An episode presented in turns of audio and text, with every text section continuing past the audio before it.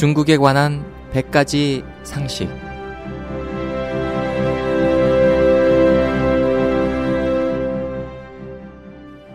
여러분 안녕하십니까? 중국에 관한 100가지 상식 홍승일입니다. 탄압, 박해, 숙청, 살육은 공산주의 국가의 최대 특징입니다. 공산당이 정권을 잡은 모든 국가에서는 대규모의 비정상적인 사망 혹은 학살, 내부 투쟁, 기근 등이 발생했습니다.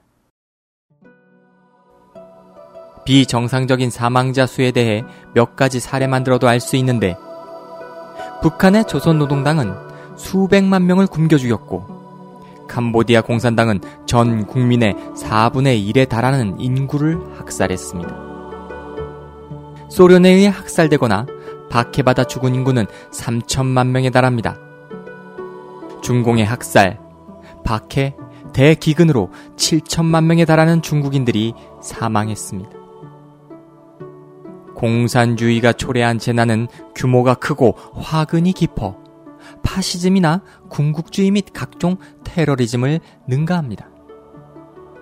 이 중에서도 중국 공산당이 자행한 악행의 크기는 다른 공산주의 국가를 훨씬 능가합니다. 대다수 공산 국가들이 대규모 청산과 박해를 멈췄을 때 중공은 도리어 더욱 거세게 감행해 한 차례 끝나면 또 한 차례 시작되는 식으로 박해와 학살을 정상으로 끌어올렸습니다.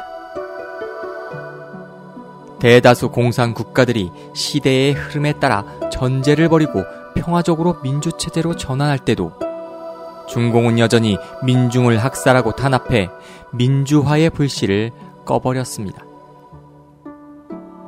뿐만 아니라 중공은 잠시도 틈을 주지 않고 파룬궁을 박해하고 민주 인사들과 약소 단체들을 탄압해 끊임없이 천지를 경악시킨 참사를 만들어냈습니다.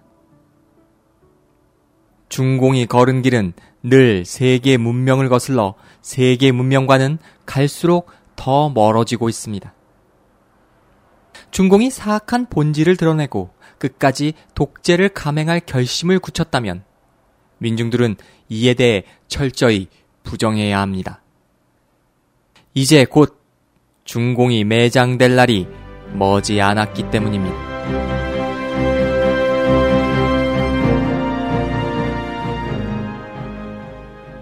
지금까지 홍승이었습니다. 감사합니다.